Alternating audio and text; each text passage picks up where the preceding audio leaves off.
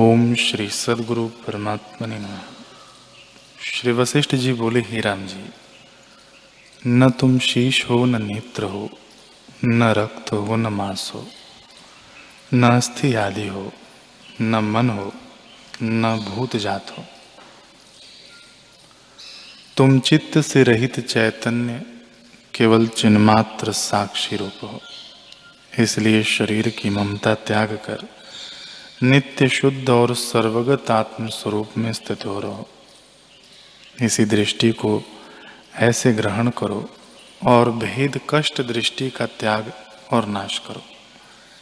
जब कष्ट दृष्टि नष्ट होगी तब ऐसा आत्मानंद प्रकट होगा जिस आनंद के पाने से अष्ट सिद्धि का ऐश्वर्य भी अनिष्ट जानकर त्याग दोगे।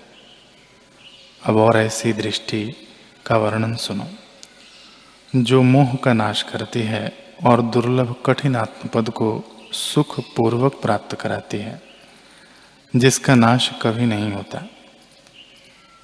हे राम जी,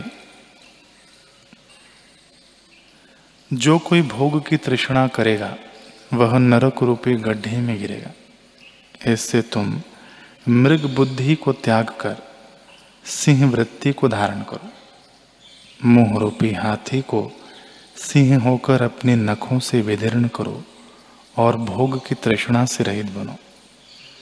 भोग की तृष्णा वाले जीव जम्बूद्वीप रूपी जंगल में मृग की तरह भटकते हैं, उनकी तरह तुम न विचरना।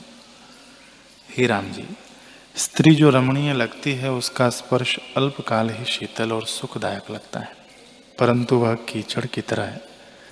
कीचड़ का लेप भी शीतल लगता है परंतु तुच्छ है। जैसे दलदल में फंसा हुआ हाथी उससे निकल नहीं सकता, वैसे ही भोग रूपी दलदल में फंसा हुआ जीव नहीं निकल सकता। इससे तुम संत की वृत्ति को ग्रहण करो। ग्रहण करना किसको कहते हैं, त्याग किसका नाम है, ऐसे विचार से आत्मवृत्ति को त्याग करो, असत वृत्ति का त्याग करो और आत्म तत्व का आश्रय लो। हे राम जी, यह अपवित्र देह अस्थि मांस रुधिर से पूर्ण और तुच्छ है। इसका आचार दुष्ट है। देह के निमित्त भोग की इच्छा करने से परमार्थ नहीं सिद्ध होता।